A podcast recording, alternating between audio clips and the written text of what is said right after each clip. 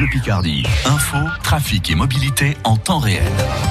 Oui, il fait gris en Picardie, mais il fait doux, 18 degrés cet après-midi, et ce sera le cas également demain après-midi, avec euh, même peut-être un ou deux rayons de soleil. On aura 19 demain à Amiens, 18 à Beauvais.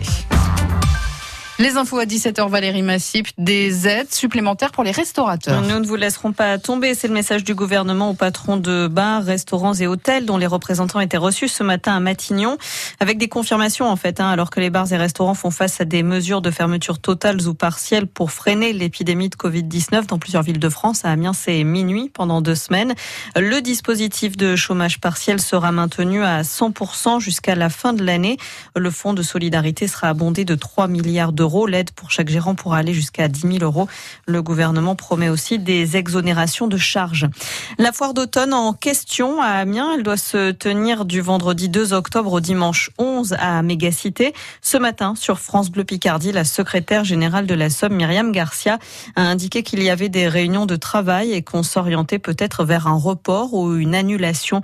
Cela dépend de l'évolution de l'épidémie. Il n'y a pas de décision prise à ce jour. Vers la fin des numéros de Tigre, dans les cirques. Les animaux sauvages en captivité dans les cirques ambulants vont être progressivement interdits, annonce la ministre de la Transition écologique, Barbara Pompili, sans donner d'échéance. Elle parle de plusieurs, de quelques années. Même tendance pour la reproduction et l'introduction d'orques et de dauphins dans les parcs, comme au parc Astérix dans l'Oise. Pour la ministre, nous sommes aujourd'hui prêts en France à ces changements et à tenir compte du bien-être animal. Le droit et les règles sont toujours le reflet d'une époque. Et notre époque a changé. Elle est celle d'un rapport nouveau à l'animal sauvage.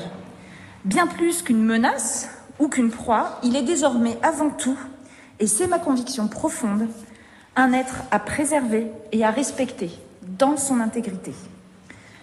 Cette évolution des perceptions, c'est la marque d'une société consciente de sa responsabilité vis-à-vis d'une nature fragile, de sa place et de sa dépendance à l'égard de l'environnement qui l'entoure. Oui, c'est la marque d'une civilisation mature. Barbara Pompili, la ministre de la Transition écologique. L'homme interpellé pour l'attaque dans les anciens locaux de Charlie Hebdo à Paris il y a quatre jours explique avoir agi par colère après la publication de nouvelles caricatures de Mahomet. Il dit avoir voulu rentrer dans le bâtiment muni d'un marteau afin de mettre le feu avec du white spirit. L'homme reconnaît avoir 25 ans et non 18. Deux personnes ont été blessées dans cette attaque.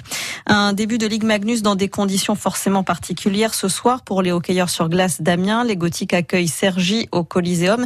Euh, seul un millier de spectateurs pourront au match en raison de la distanciation sociale à respecter. Un siège entre deux personnes ou entre des groupes de maximum 10 spectateurs. Le match démarre à 20h15. Et pour gagner au Quintet aujourd'hui, il fallait jouer le 6, le 14, le 13, le 11 et le 15.